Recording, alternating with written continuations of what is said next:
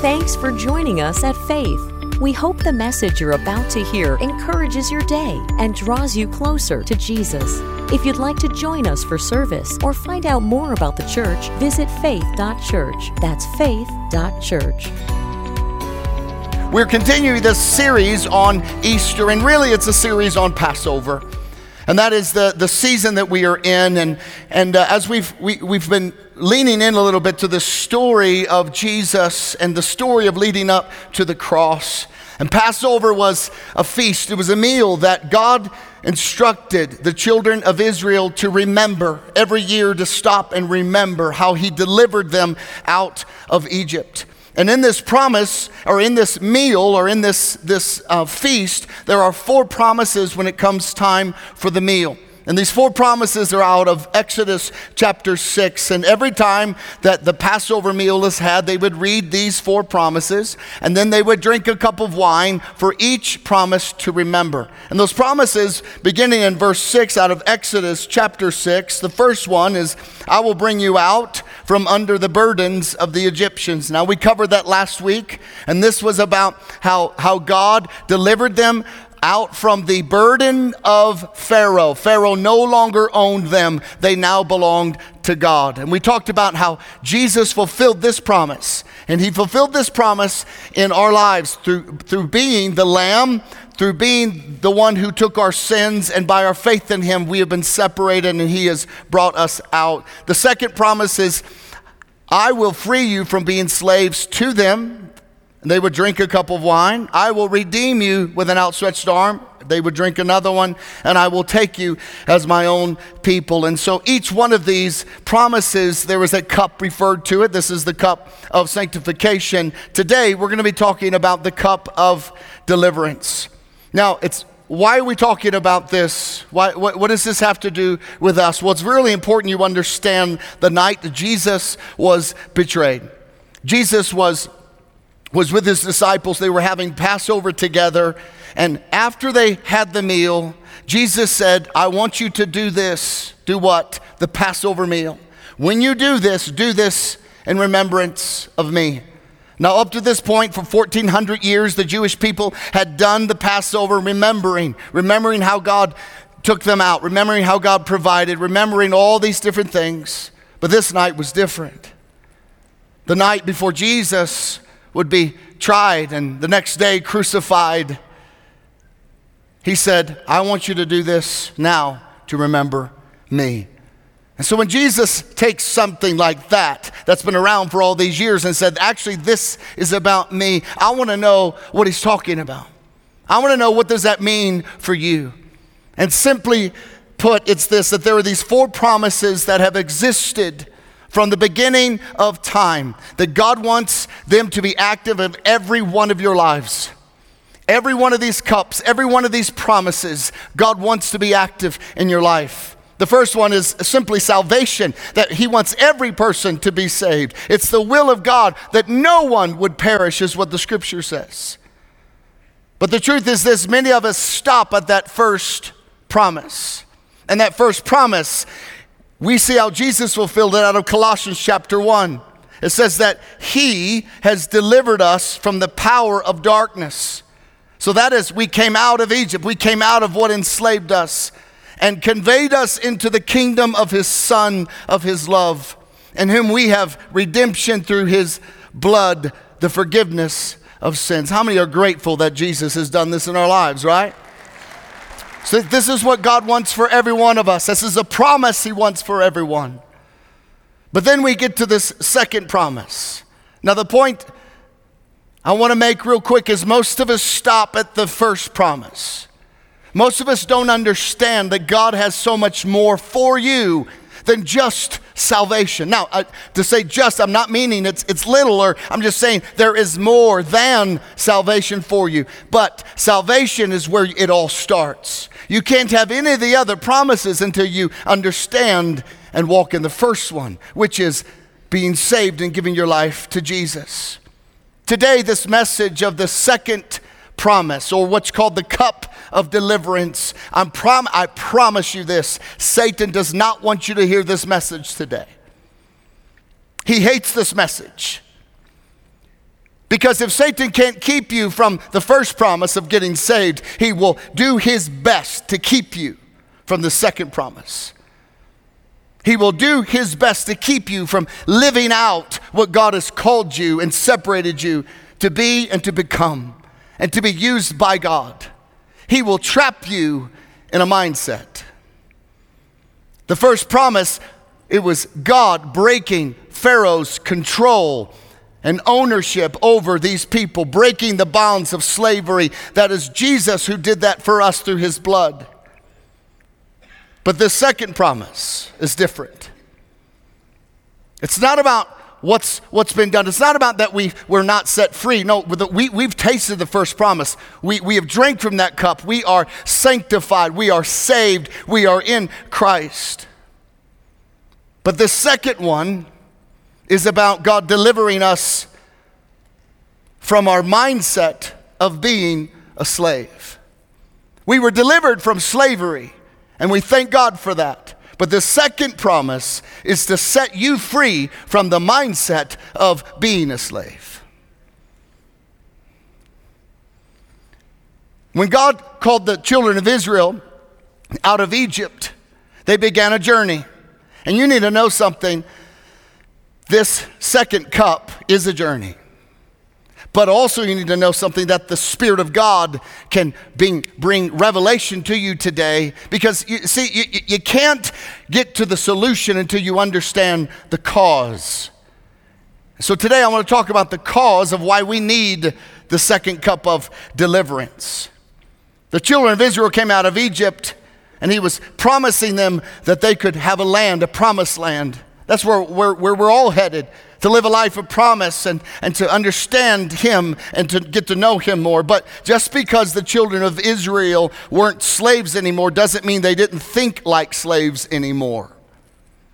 That's why they needed deliverance. That's why the promise said, I will make you, nor no longer make you slaves, or I will bring you out as their slaves. So when God said, I will set you free from being slaves, it, it feels a little weird, but didn't you do that in the first promise? Because you delivered them from Egypt. No, this is different. Most Christians stay in the first promise. But Jesus wants you this Easter season, this Passover season, for you to taste and drink deeply of the cup of deliverance. This was about the way that the children of Israel and you and I think. It's how we process.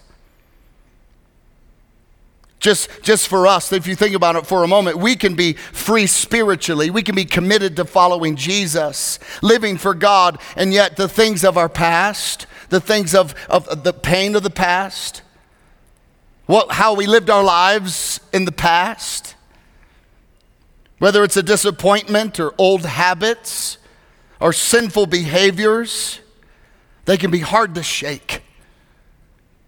All of our actions, you need to understand something, all of our actions begin with a thought, a way of thinking. Jesus came through his life, through his death, through his burial, Uh, through his resurrection to set you free from having the mind of a slave. He came to set us free and deliver us, to de- deliver us from our old nature. We had an old nature, and it's called we were a slave to sin. Sin told us what to do. Those without Christ think they're actually doing what they want to do. No, no, you are not. You're doing what your master, sin, tells you to do. You are bound in chains of your sinful master, sinful nature. But Jesus came to give us a new nature and a new mind. Many of us stay just in the salvation piece, like we're saved, we're on our way to heaven, but we never step over from that place also to the next to having a mind that stops thinking like a slave and starts thinking like a son and a daughter. See, they're two different mindsets. The mind To have a mind of God and, and to ha- have a mind of a child of God means that now you are processing from the place of, of who owns you. God owns me. God is the one who sees me. God's the one who provides for me. This one over here means is this yes, I might be saved, but there are some of these other things that I'm used to in my life. God wanted to break this off of the children of Israel so much so that when they when they left, actually he said, "When you leave Egypt, I want you to wash your clothes." In other words, I want you get the, I want you to get the stank of Egypt off of your clothes. Get, like get, get it off. He's changing their minds.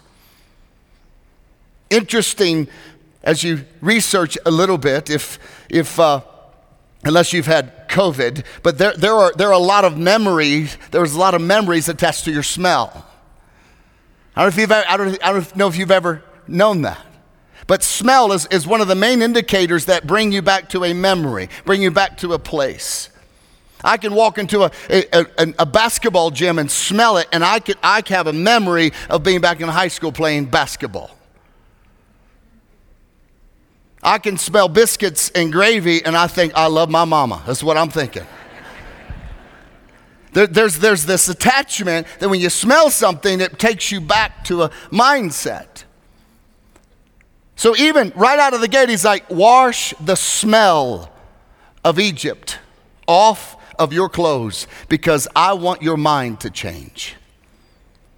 I don't want you to remember the way you used to do things.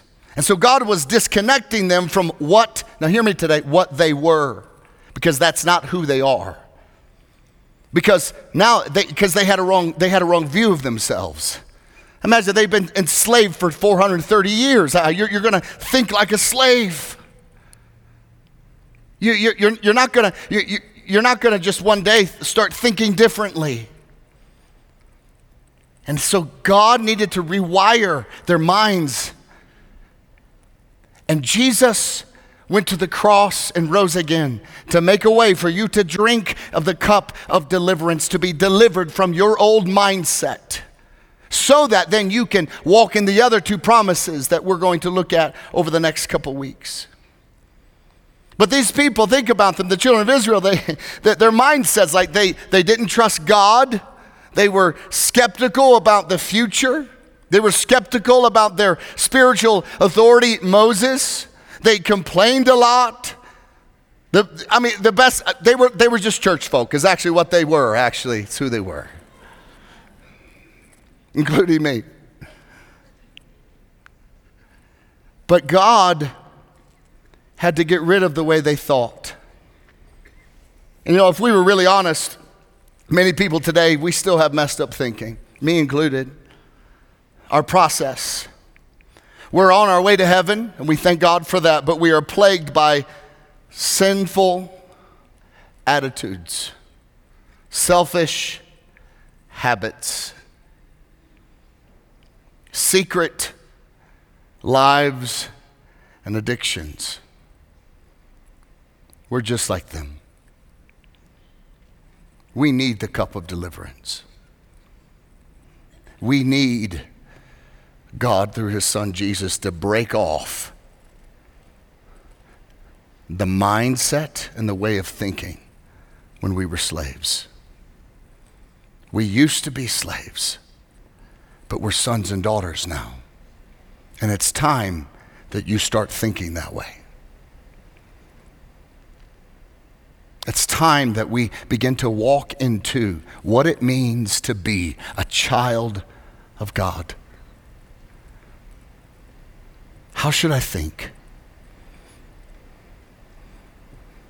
There's even a proverb that talks about when you were to take a, um, a pauper or a poor person and put them in a place of, of, uh, of influence with money, how it destroys them. Why? Because they're not thinking properly. There's a reason why people who win the lottery and have never had wealth in their lives end up in the same place they were, sometimes even worse, just a few years after they get millions of dollars. Why? Mindset. That's why we have promises in scriptures that once we, we, we come to Christ, that we have access to the mind of Christ. So the cup of deliverance is for us to drink today. I will free you from being slaves. God wants to deliver your mind today from thinking like your old self. God wants to deliver your mind today from thinking like your nature, your old nature, sin wants you to think. Now, I know this word deliverance kind of has a, a, a, weird kind of maybe imagery in our mind, but deliverance is not just for people with demons. Deliverance in the Bible is for anyone struggling with sinful nature. And, and in other words, uh, let me give you a little secret. It's, it's talking about every one of us. Every one of us have areas that we struggle with our sinful nature. And the cup of d- deliverance is, it's different than the cup of sanctification and, and salvation. This is about the way we think. You see, because you can be saved, you can be set apart by God, which we talked about last week. You can be anointed by God, experience God's provision, experience His care, but you can still think like a slave. Think about this the things that you cried out to God to deliver you from, like the children of Israel, they cried out to God God, deliver us. The things that we cried out to God to deliver us from are the things that we return to when things don't work out the way we want them to. It's the things that we return to when life gets stressful.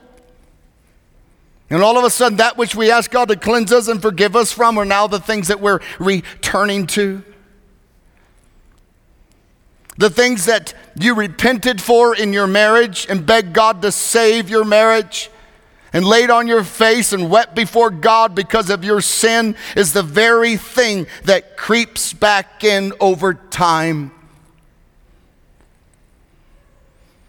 That old slave mindset.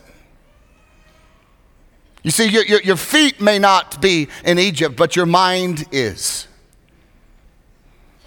And Jesus says to you today, in this second promise, in this cup of deliverance, I will deliver you from thinking like slaves to thinking like my sons and daughters. That is what's available to us. Every one of us need this. And these, every one of these promises, they're called the four I wills. Everyone is I will, I will, I will, I will. This is not about you working harder. This is not about you, well, I'm, I'm going to I'm gonna make myself more. No, this is about you receiving what Christ has already done for your mind to be delivered from the way you think. Here's a great thing it's, it's, it's actually just um, a realization of grace for me. So the first promise is about God saying, I will. I will bring you out. I will, I will, I will bring you out from underneath the burdens. In other words, our salvation has nothing to do with us. He, he will do it. And we just come into agreement with that. And then we are saved and put our faith in there. The second one is not attached to salvation. Because if it was, then we could say, See, I did all of this. See, I'm thinking right, therefore now I can be saved. No, no, this is about us. We are saved now, and now He wants to change the way we think.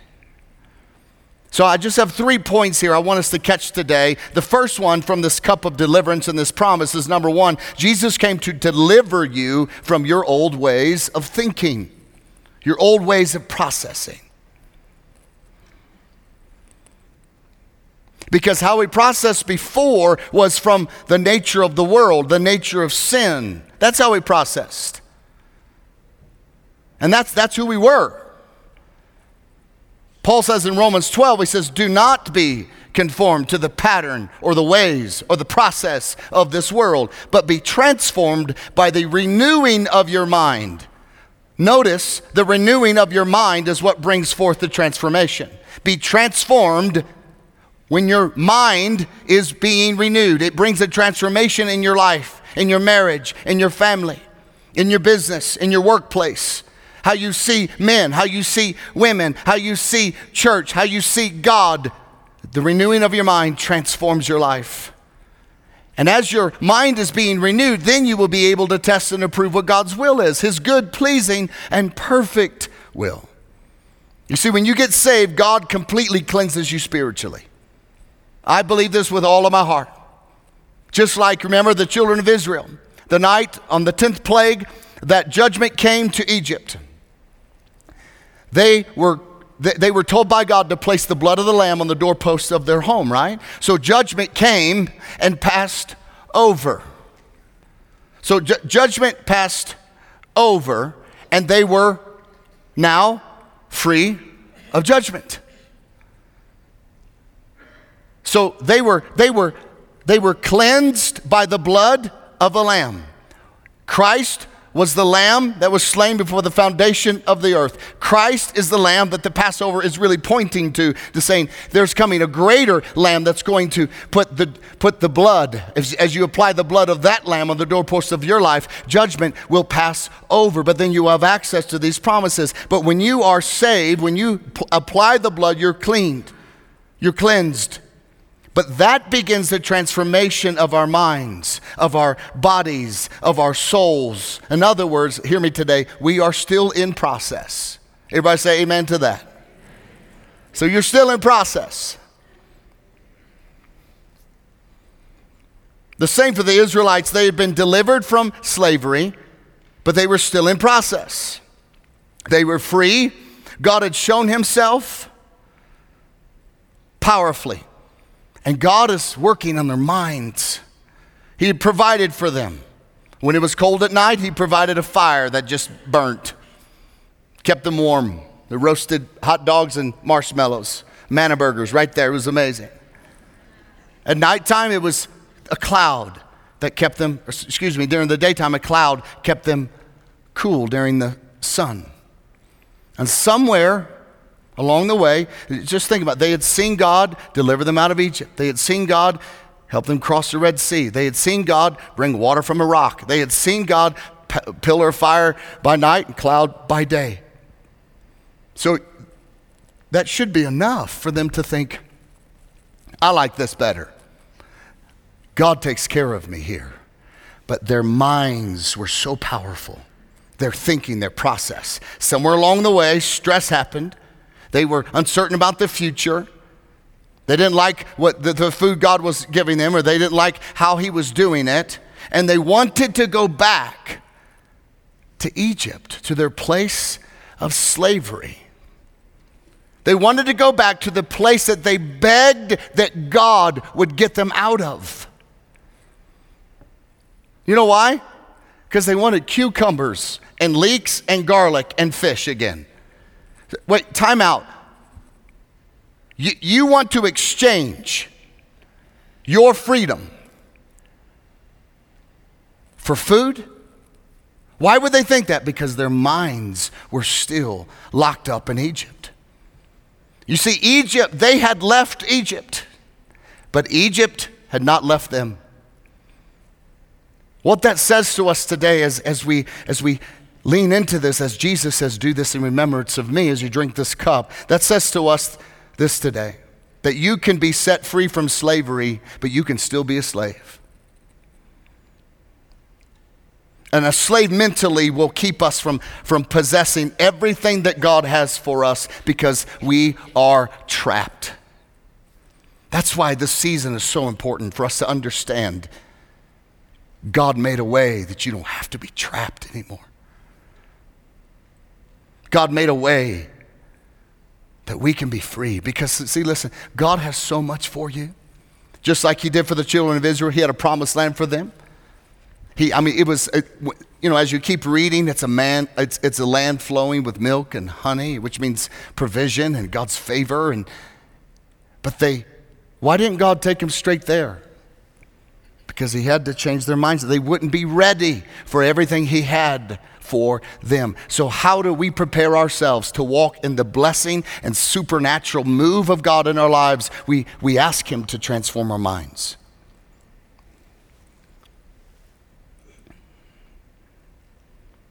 God wants to change the way we think. Many Christians are trapped in mindsets of our past. We're trapped in situations that happened. We're trapped in sin, behavior. We're trapped in the abuse that happened in this season of our life. We're trapped in, or, or we're, we lash, we're lashing out in anger and profanity, alcohol use, drugs, pornography, our way of thinking, gluttony, negativity, sexual sin. Whatever it may be, Christians can find themselves trapped and caught and stuck and unable to get out. Jesus says to you today that He's made a way for you to drink from the cup of deliverance so that you can overcome whatever you are facing, whatever has you stuck, and walk in freedom that you really want. Jesus has made that way for you. And, and, really, every one of us, if we're honest, has some way of slave thinking. Every one of us. Every single one of us. Areas in our lives that we can't overcome. And what are those? What, what are those things? Like, like, why can I overcome it? And why is it that I'm caught in this? Like, th- that which I cried out to God to forgive me, I find myself going back to it. And then I'm grieving again. And then, God, what am I doing? Why, am I, why do I find myself here again? What is it that you've tried over and over? You cried out to God, never again, God, never again, God. The Bible calls that thing that holds you, that keeps leading you back to, to, to, the, to that which you ask God to forgive you and cleanse you from, He calls, the Bible calls that a stronghold. It's a stronghold. It is holding an area of your mind strongly. It's a stronghold. And a stronghold is a way of thinking that keeps us from living the life God has for us. The children of Israel had some strongholds in their minds. And when we got saved, I, don't know, maybe, maybe this was just me, not you, but when I got saved, I found out my fleshly desires did not disappear. Anyone else? You still were like, mm, I'm saved. I don't want to do this that I'm desiring to do. Yes, Think about it. We were no longer slaves. We were free. We were saved. We were, you were set free. You cried out to God and He touched you and He gave you peace and He cleansed you and He forgave you and no more guilt, no more shame. But then thoughts, behaviors, our minds had a routine. They, they, they, were, they were connected to, to, to, our old life that we had, we had lived and rehearsed. And, well, when I get stressed, I usually do this. And when, I, when, when I'm frustrated, I usually do this. And, and, and when, I, when, when my flesh wants this, I, I satisfy it that way. And it's a thought. And it all starts with a thought because nothing you do happens without you first thinking. It's a way of thinking that somehow this will meet my needs that I have. But we all have things in our lives that we go, why, God? Why am I doing that? I'm so sick of this in my life. I thought it was over. I thought it was more mature than this, God. Why is this there? The Apostle Paul said in Romans 7:18, he says, For I have the desire to do what's good, but I cannot carry it out. Paul was saying the willingness is there, but the ability to do it in his own strength, he couldn't do it. And let me tell you something neither can you. You need the cup of deliverance. Remember the four I wills? You need to submit to what Jesus said I will give you a new mind. This is what Easter season is all about. Jesus, remember the night he was, he was doing Passover, he says, When you do this, do this in remembrance of me, what I have made possible for you. This is what we need to understand. Some of you are desperate for this cup today. Some of you return to your old ways that you cried out to God, He'd deliver you from. And I believe God's going to do it today. There's something keeping us bound in a particular area in your mind, a way of thinking. It may, it's, sometimes it's not even about the act, it's about the process of, of what led us to that act. Could be when I feel lonely, I, I need to get another boyfriend or another girlfriend. When I feel insecure, I, gotta, I, I, I have to go do this. Or when I feel stressed, I need to drink a little more. When I, it, it, what's the process? That is slave thinking. And it's not that we are to be ashamed of it. We're to admit it and say, I've got some stinking thinking, and Jesus, I need you to cleanse my mind. Now, there are some practical things. Just like the children of Israel, their thinking was attached to, a, to an old slave master. Now we know this, we are saved. Jesus purchased us by his own blood from our master, sin.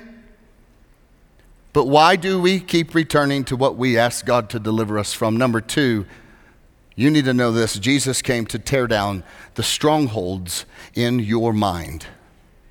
Jesus came to tear down the strongholds in your mind.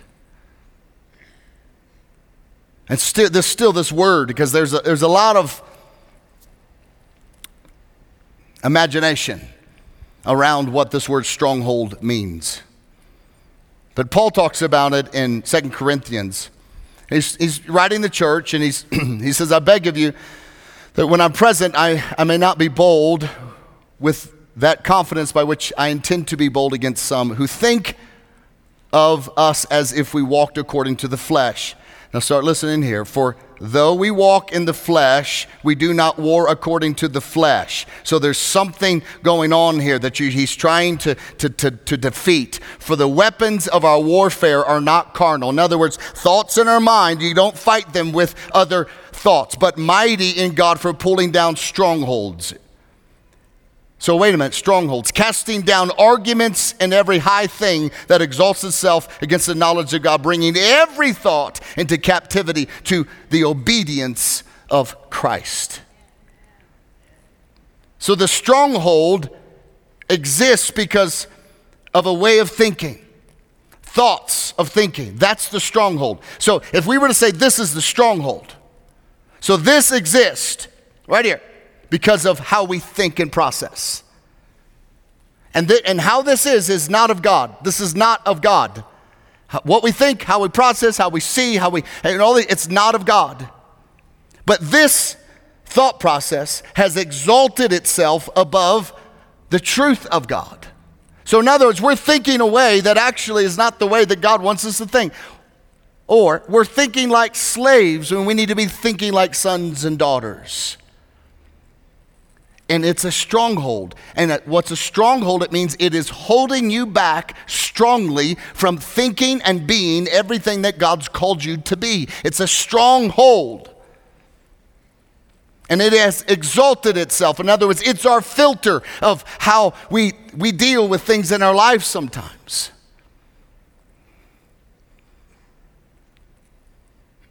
And it is as it has exalted itself. It's called a high thing. In other words it has placed itself it, it's the position it is in our minds. So another term a greek actually um, a, another term for this high thing is a greek word called a partition so a partition is what we we use to divide one space into two spaces. So if you're to take your mind and put a partition down the middle, you have two separate spaces. If we were to put one down the middle of, of, of the, the church here, we'd have two separate spaces. And so the partition, everybody say partition, is exists to keep what's going on over here from making its way to over here. So if there was a partition in the room, it would be there. So what's happening over here will not make its way into what's happening over here. It separates. So there's information on one side of our minds, or one half, let's say, of the room that cannot make its way to the other half. What you know what that's called? It's called a stronghold. It's a partition. So what Paul is saying is we keep being seduced back to our old master. We're free from sin, but we're acting like slaves. We're acting. Why? Because there is a tall partition, a high thing. It's a, it's, it's a way of thinking that is, that's, that's based on a lie and it blocks the truth of God from making its way over into this area to unwind it and to shed light on it so that now it can break the stronghold and you can then start thinking and processing like a son and a daughter versus a slave.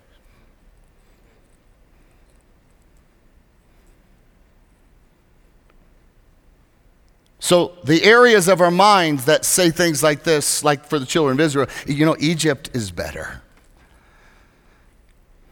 Or for us, that sin's okay. Or a way of thinking says, well, I mean, you know, a man's got needs, and if I can't get it at home, I will. Or, well, I, am a woman, and a woman has certain needs, and I, you know, may I just get a little closer and chat on this and maybe flirt over here? Or, you know, I, I deserve a little pleasure. Man, I was, I'm tired and I just, I just, I, des- I deserve some pleasure. Or eh, I'm not gossiping, I just want to pray for them.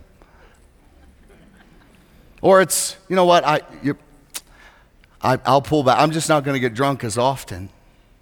I'm just not going to get as high as often. I, I don't have an anger problem. I just have, I'm just passionate. There's nothing wrong with looking as long as you don't touch. Or there's even this I, I want to stop, but I can't stop. I might as well just give in. I'm just a slave. Or there's even this other side that I'm, I'm a failure. This other stronghold in our lives that will never allow you to be what God's called you to be. It could be sin. It could also be your own mindset about what God can and cannot do with you. I'll never measure up. I'll never be as good as my sister. I'll never be as good as my brother.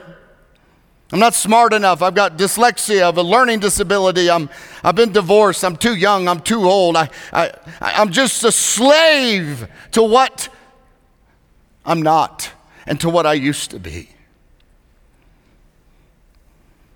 And we see ourselves through the eyes of what we were. We see ourselves through the eyes of, of, of what our process before we came to Christ. And that's what we see ourselves and even now we're in Christ. We're saved, but we're still thinking like a slave.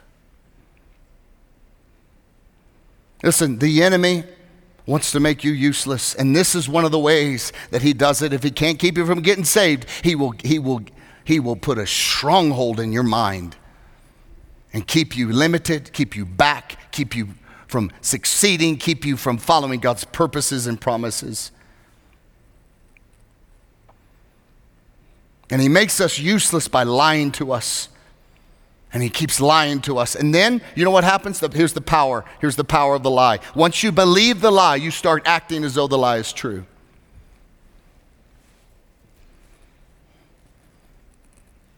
I, I knew an, an individual, a pastor, who actually had this, the enemy lying to him all the time. Everybody in your church doesn't like you. Everybody doesn't like you. Nobody likes you. Everybody here thinks you're an idiot. Nobody receives your words. No one receives your preaching. And it's just going over and over and over and over. And then he believed it.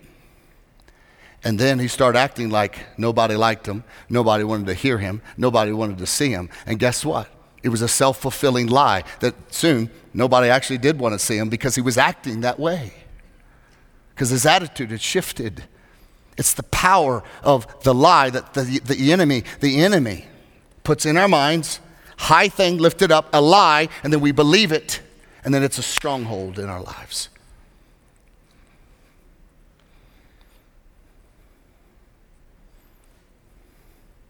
And that builds our walls. Paul calls the information of your mind that truth can't penetrate a stronghold. And what, what, is, what is over here, what the, what the thought process in here is arguments, he calls it speculation, or rationales that are against the knowledge and the truth of God. This says this you know what? In order to meet my needs, I need I need to sleep with my girlfriend or my boyfriend. You know what? What I really need is just to let my hair down and throw a few back. It's a lie. What, what, what, what I really need, what I really need is to just be able to be angry because I feel better afterwards. That's what I really need. Or, you know what, God, you don't really care about this area of my life, and what I really need is, is, is to, get, to get wealthy and to get money, and I'll do whatever it takes to get it because that's really what I need. And I, I'll cheat on my taxes, I'll do whatever. You're like, don't start meddling with taxes during tax season, Jason. Don't you do that. But it's a belief system that's actually contrary to the knowledge of God. And wh- whatever it may be for you, and it's impossible to go through, you know, all of them. But it's a stronghold.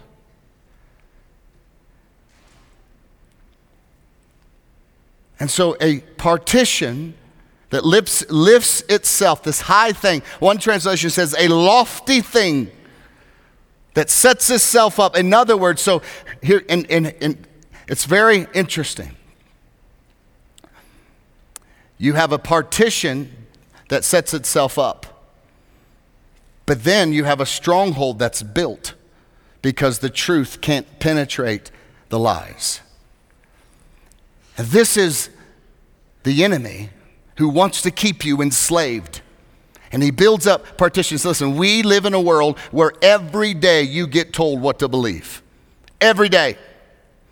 You get told what to believe, how to act, what makes you happy, what makes you sad what really a real man is, what a real woman is. Every day, you get, you get told what to believe. What a, what, what a good sex life is like in marriage, what a bad one is. Every day, you get some message thrown at you. And what's it, what is that doing? Listen, we listen, the world is controlled by the enemy. It is building a partition so that you believe a lie Listen, you can't fix a spiritual problem with flesh. You need the power of the cup of deliverance that Jesus brought to you through the cross and through his resurrection. That's what he offers to you. And this is about you unwinding the lies of the devil. How do you do that? You do that by actually out of John chapter 8. We don't have the slide. John chapter 8 says, Jesus says, if you abide in my word. Abide is this, you, you, it's, it's a part of you. You live in it. It's a part of your life. It's just not this little ad, thing on, on the side. It's not a, it is, it is you live your life in awe and submission to the word. You read it. You ask God, hey, can you speak to me? Scripture says that you can cleanse your mind by the reading of the word. What, what, what, does it mean? It means by the reading of the word, you kick down those partitions that keep you believing the lie. And you read it, and you believe it, and you say, Lord, I apply that to my life, and you live it out, and you come to church, and you're part of other believers that speak into your life and say, hey, that, that what, whatever you just said, that's actually not true. I've been around people who say things all the time about themselves. That's not, hey, that's not true. What are you talking about? You're a daughter of God. You're, you're, you're a son of God. That's, not, that, no, that, that's actually not true. Because what matters is what matters is what God thinks, not what you think. So if God thinks one thing, that's truth. If you think something that's contrary, that's a lie.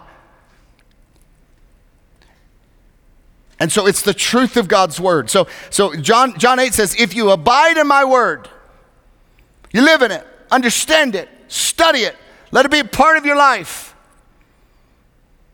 you will know the truth. Now, listen to me. And that truth will set you free. But without the word and without truth, Where, where are you getting your truth? From the world. That's where you're getting your truth. And so we wonder why we have so much stuff going on in our churches, in our families, in our lives. What are we allowing into our homes, into our, in, into our families to, to, to tell us what truth is? And then we, we, we return to what we ask God to deliver us from. Then we weep and we cry and, and, these, and, and we call out to God. And, and these, these these, this mindset, these, these impulses, this flesh, it, it's destroying our marriages and our homes and our lives and our souls and our bodies and our minds. It's exactly what Satan came to do. Jesus said Satan came to kill, steal, and destroy, but Jesus said, hang on a minute. I came that you would have life and have it to the fullest.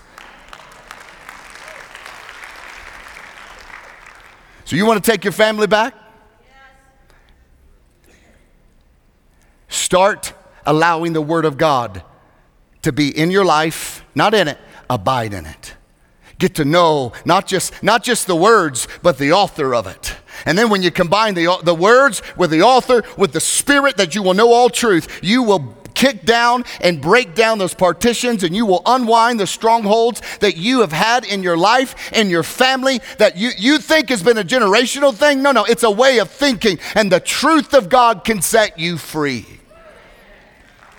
That's the truth. Simple, and I just want you to see it. The last one is this the cup of deliverance. Jesus came to be your deliverer. That's why he came. I will free you from being slaves. Friends, it's time. This Easter season, I don't want to think like a slave anymore. I want to drink the cup of deliverance.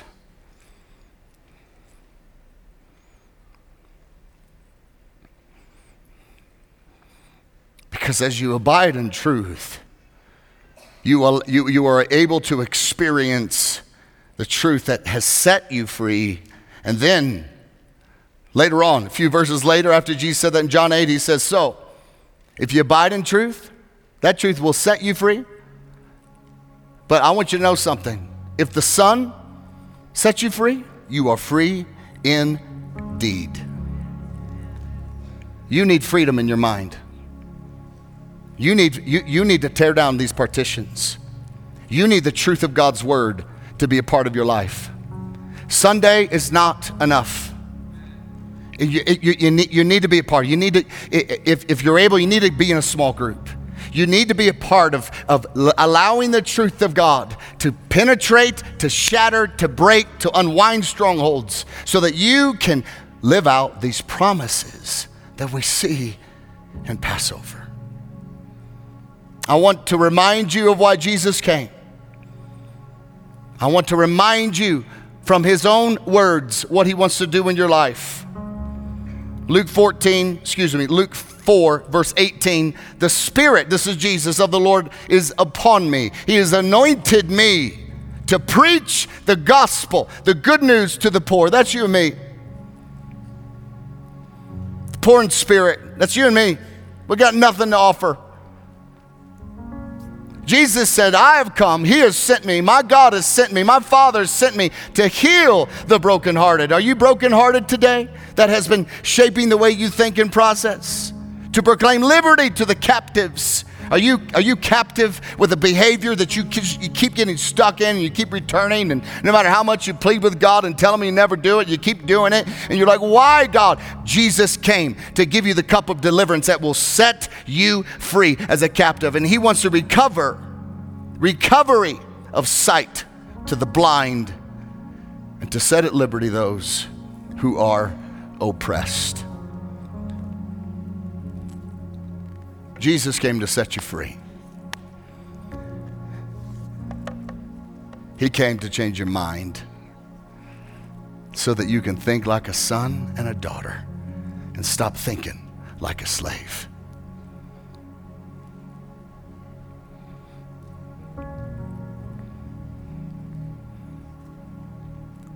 There are demonic forces that do not want you to receive this word.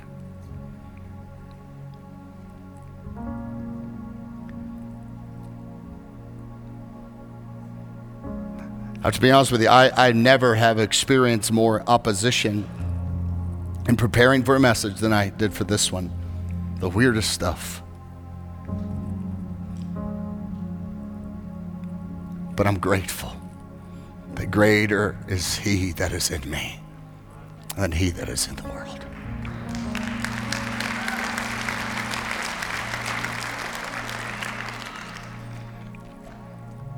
You have believed some lies, my friend. It's time. We have acknowledged it, that the truth of God's words, we've called it out. We, it's a partition, it's a high and lofty thing that can be torn down and destroyed.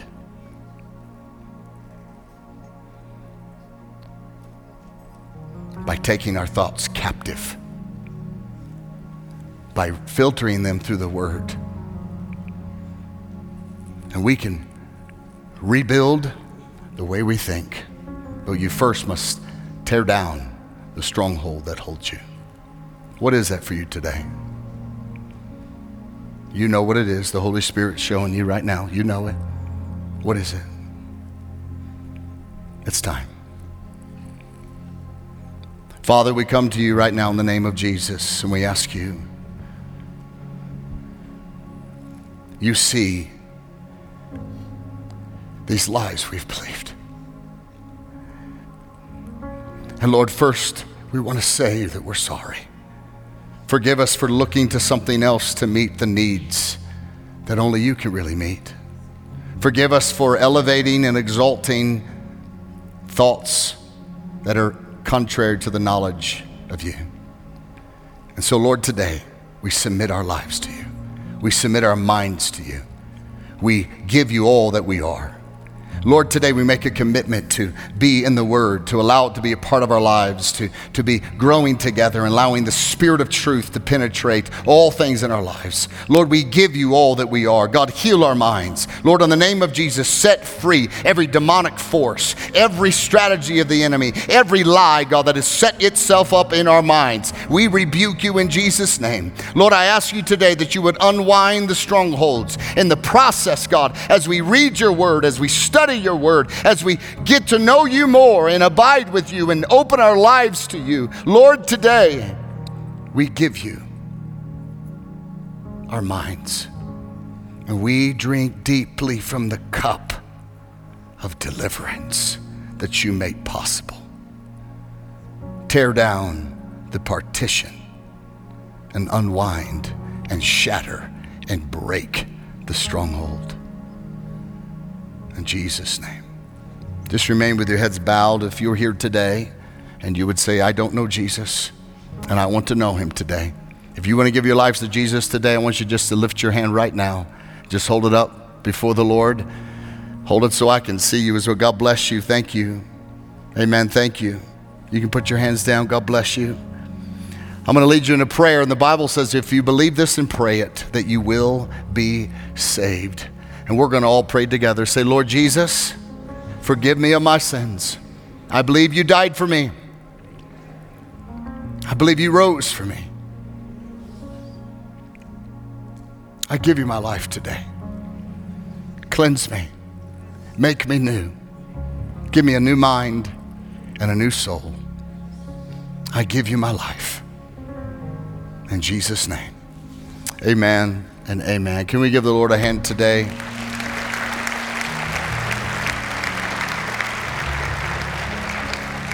If we can, let's all stand to our feet. If you gave your life to Jesus today, I just want to ask you if you could fill out a card right in front of you and drop it in the bucket when you leave. Also, at the end of service, in just a moment, we have a prayer team that would be honored to agree with you in prayer. No matter what that may be, we'd be honored to do that. But I would like to bless you and your families today. So if you just lift your hands and we're just going to receive from the Lord. So, Father, in the name of Jesus, I pray your blessing over every home every mind, every soul, every body. God, I, I pray for protection over each person and each family that's represented here. God, go before them, open doors that only you can open, prosper them, meet their needs. God, move in their life, do miracles in us and through us. Open our eyes to see the needs of those around us that we could be salt and light into a hurting and broken world. God, pour your spirit out on our home and our families in a way that we have not experienced ever. God, shatter the strategies of the enemy and the strongholds in our own homes in Jesus' name, that we could walk in the freedom and we could drink deeply from the cup of deliverance. So go with us and guide us. In Jesus' name, we all say, Amen and amen. God bless you guys. Have a great day.